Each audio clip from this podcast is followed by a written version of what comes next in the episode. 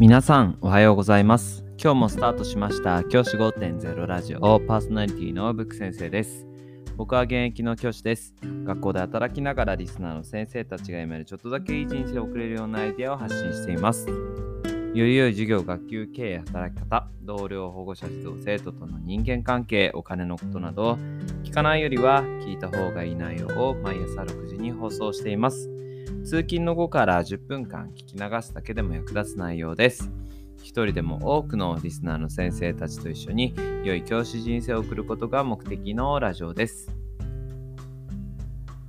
今回のテーマは合唱を成功させる第一歩という話をしたいと思います。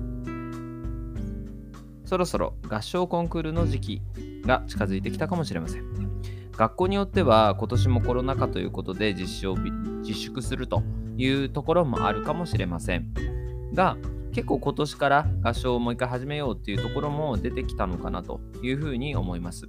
そんな今だからこそですね話したい合唱の成功のさせ方っていう話をしたいと思います。この最初に言っておくとその成功するっていうのの定義は最優秀賞を取るとかそういったところではありません。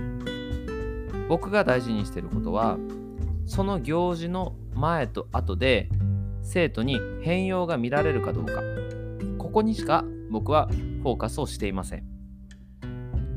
だから僕は成功する秘訣はその語りを必ず最初にしているかどうかだと思います。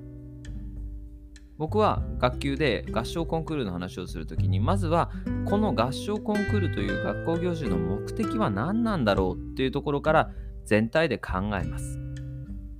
そして一人一人に意見を出させます。目的は何なのか何でも学校の行事をやるには目的があるはずだ。目的がない活動にやる意味はない。っていうふうに話をしています。勉強だってどこどこ高校に入りたいから、将来将来どういうふうな大学に入りたいから、将来どういった仕事に就きたいからという目的のためにやっているわけであってそこに目的がなければやれることなんてないよねっていうことを伝えています。そして目的をシェアします。そこで出てくるのはやはり仲間との絆を深める。こういったところに帰着することが多いです。こうなればもうこっちのもんという感じですね。僕はそういった意見が出てきたらもうそれをすぐに拾います。仲間との交流を深める。これすごく大事なことですよね。そして終わった後に終わる前よりクラスとして団結力が高まっている。それがゴールにするべきだというふうに話をします。最優秀賞を取る。そんなことは全く話をしません。で、教師の口からもその言葉をあえて出さないように意識をしています。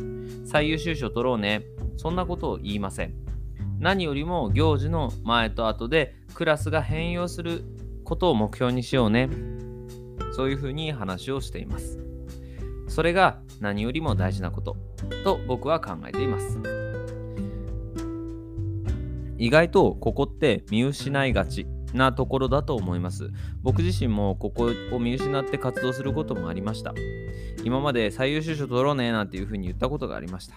ただそうやってやった時にギスギスした雰囲気になって結局最優秀賞取ったけどクラスの団結が失われたみたいなことが結構あったんですよね。その経験、苦い経験があったので、そういったことをしないように僕は意識的に活動をしています。なので、成功に導くための第一歩、合唱コンクールを成功に導くための第一歩は、まずは目的を話をすること。これになります。で、その目的が決まったら、じゃあそのための目標は何だろうねっていうふうに話をします。目的をきっちり設定してクラスとの団結を高めるとかそういったところに落ち着けば目標とを考えようって言った時に最優秀賞って言葉はまず出てきません。そのために練習の時に大きな声を出すとか声が出ないことのためにも声を出すとかそういったような工夫を何ですか周りを見た目標を立てることができるようになります。この目的を考えずに目標から始めると絶対に最優秀賞とか出ますそこじゃないよっていうことを必ず話すためにも目的から話させる。これ僕はすごく大事なことだと思います。合唱コンクール、いい行事だと思います。僕はこの行事なくなってほしくないなって正直思っています。コロナ禍だがであってもこの行事どうにか続けてほしいなって思ってますそのわけは運動会に比べて学級としての団結を高める要素がすごく強いと思うからなんですよね。